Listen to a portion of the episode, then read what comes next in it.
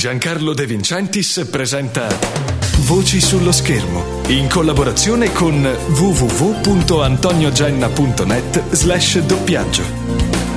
Un caro saluto da Giancarlo De Vincentis e bentornati all'interno di Voci sullo schermo, il primo podcast realizzato sul doppiaggio italiano, in collaborazione con il mondo dei doppiatori www.antoniogenna.net slash doppiaggio e in collaborazione con radiowebstereo.it. Ospite di questo sesto appuntamento Francesco Prando. Grazie, ciao. Doppiatore da circa 30 anni, ma prima di esserlo musicista e attore. Francesco, da dove cominciamo? Beh, se vogliamo cominciare da tanto lontano do- dobbiamo avere un po' di tempo e cerchiamo di farla breve, insomma.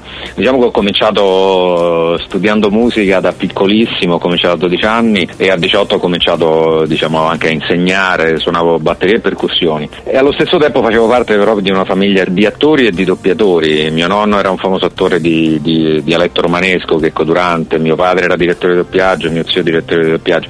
È stata quasi mh, una cosa naturale poi finire dove sono finito, perché la musica è un campo molto complicato. Ho avuto la possibilità tramite mio padre di, di fare un tentativo nel doppiaggio e l'ho fatto in un periodo molto dove era abbastanza facile cominciare, perché era il momento in cui praticamente nascevano tutte le tv private. Quindi il lavoro improvvisamente si è decuplicato e c'era proprio necessità di trovare nuove voci per il doppiaggio. Io sono capitato proprio nel momento giusto e diciamo che da lì, dopo una gavetta di cartoni animati, nel giro di, di pochi anni sono riuscito a subito a passare diciamo, al circuito dei film americani. Dal 1979 Francesco Prando è una delle nostre voci sullo schermo. Film, telefilm, serie televisive e cartoni animati. Ma non solo Francesco, anche spots pubblicitari. Sì, sì, sì, sì. È un bel lavoro anche da questo punto di vista, nel senso che ti consente di, di spaziare, perché da, ecco, dal doppiaggio a, anche ai documentari, a, alla radio, ai documentari in radio, agli sceneggiati in radio,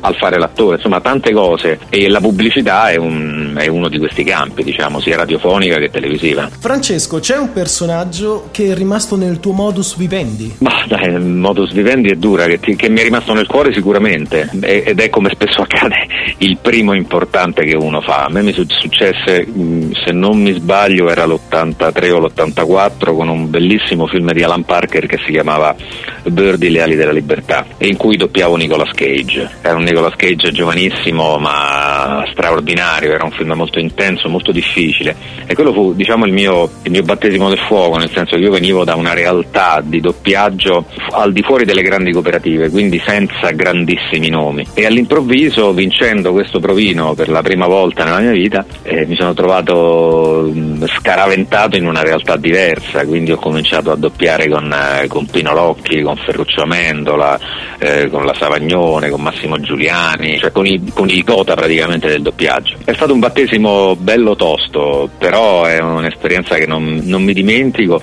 e sono ancora convinto che forse è una delle cose più belle che ho fatto. Dopo aver trascorso 30 anni nelle sale anecoiche, Francesco, secondo te il doppiaggio italiano è cambiato in bene o in peggio? Ma sai, in bene o peggio, eh, sinceramente non te lo so neanche dire se in bene o in peggio. Diciamo che c'erano delle regole, chiamiamo così una volta, cioè il, il, il famoso voce volto, cioè nel senso che quando uno vinceva un provino su un attore, quella voce rimaneva attaccata allo stesso doppiatore per tutta la carriera dell'attore. Mm, gli esempi di Ferruccio Amendola, di Pino Locchi. Eh. Adesso purtroppo non è più così eh, e questo secondo me è un peccato perché snatura un po' il nostro, il nostro modo di lavorare non ci dà la possibilità di, mh, poi di entrare veramente fino in fondo negli attori che facciamo, perché se tu una volta fai un attore, poi la volta dopo non lo fai, poi dopo tre film lo rifai un'altra volta, non capisci neanche che tipo di evoluzione ha avuto questo attore, eh, determinati suoi modi di fare, non riesci ad analizzarlo fino in fondo, quindi probabilmente qualcosa te la perdi. Diciamo che si dà la possibilità anche a,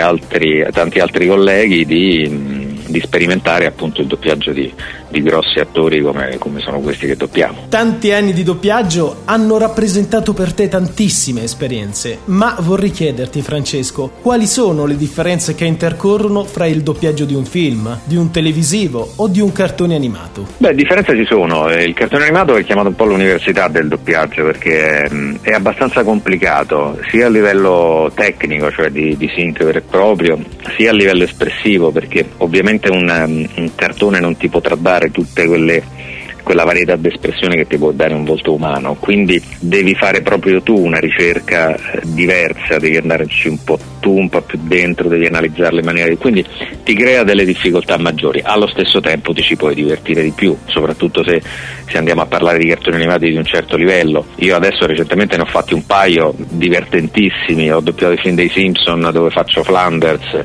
ho doppiato Shrek dove faccio il principe azzurro, ho doppiato Giù per il tubo dove faccio il protagonista Roddy, quindi insomma sono tutte cose che estremamente di- diverse l'una dall'altra che però ti, ti danno una soddisfazione pazzesca quando li fai. Il film è soprattutto quando andiamo a parlare di film importanti, film grossi, c'è la possibilità di vederlo prima, c'è la possibilità di studiare un po' il personaggio, quindi si fa proprio uno studio del personaggio un po' come si fa quando si fa l'attore, insomma. Queste sono le differenze differenze vere e proprie.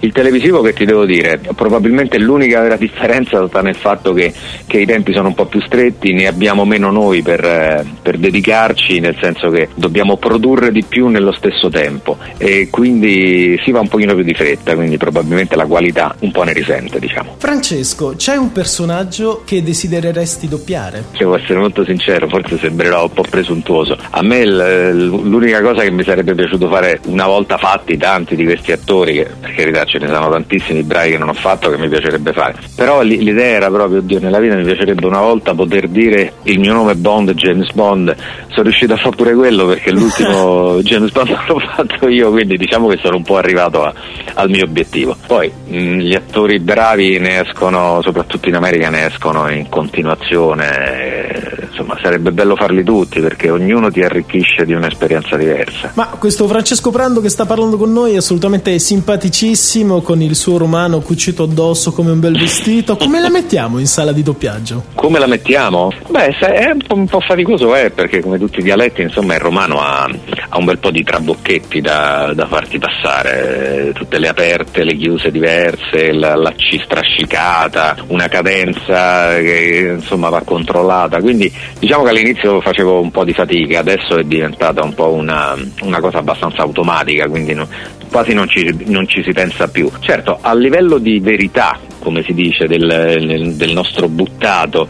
Ogni tanto quando si deve parlare il perfetto, perfetto, italiano un po' di difficoltà c'è, per esempio gli americani se ne fregano in questo, ogni, ogni attore ha una sua provenienza regionale e ognuno sfrutta il proprio dialetto, non, non, so, non c'è un americano puro come c'è l'italiano perfetto. Noi siamo ormai mh, condizionati da questa scelta che è stata fatta tanto tempo fa e, e niente, stiamo attenti, cerchiamo di di non caderci e se sbagliamo, come può capitare e come capita spesso, la rifacciamo. Francesco, innanzitutto grazie per il tempo che ci hai concesso. Ma ci mancherebbe. Prima di lasciarci però, ci fai ascoltare Francesco come si passa da Francesco Prando a 007? Ah, 007.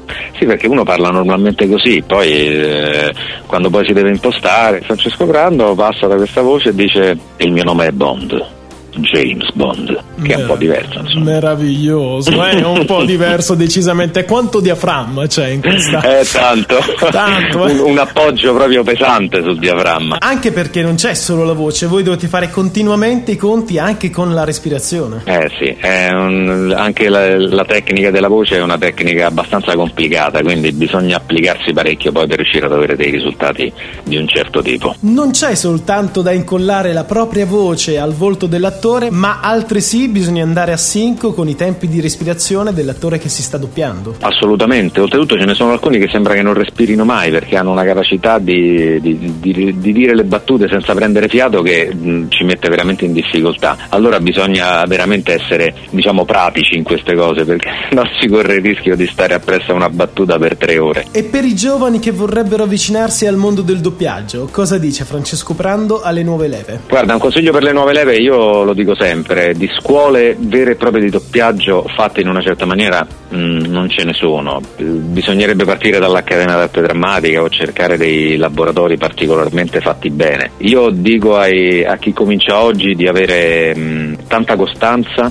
di studiare tanto, di seguire tantissimo chi è più bravo di loro, quelli che hanno cominciato le, diciamo, le vecchie leve e, e, di non perdersi d'animo perché è un mondo complicato, è un mondo dove è molto difficile entrare. Chi fa questa scelta complimenti in bocca al lupo. Francesco, c'è un doppiatore del passato a cui devi rivolgere un grazie per tutto ciò che ti ha insegnato? Avendo cominciato tanti anni fa, uno dei, degli ultimi forse ad avere la possibilità di essere seguito da uno dei vecchi maestri della, della vecchia guardia, quelli che, che, veramente ti insegnavano qualcosa. Si chiamava Mario Colli, era il doppiatore di Raymond Barr, Perry Mason, quindi anche lui una voce storica. E io ho passato con lui praticamente i miei primi tre anni di formazione. Io mi ricordo che, che, tornavo a casa in lacrime e dicevo io domani non ci torno perché mi massacrava, me ne diceva di tutti i colori, eh, facevo una fatica bestiale, però continuavo perché mi rendevo conto che mi stava insegnando eh, veramente le basi più importanti di questo lavoro.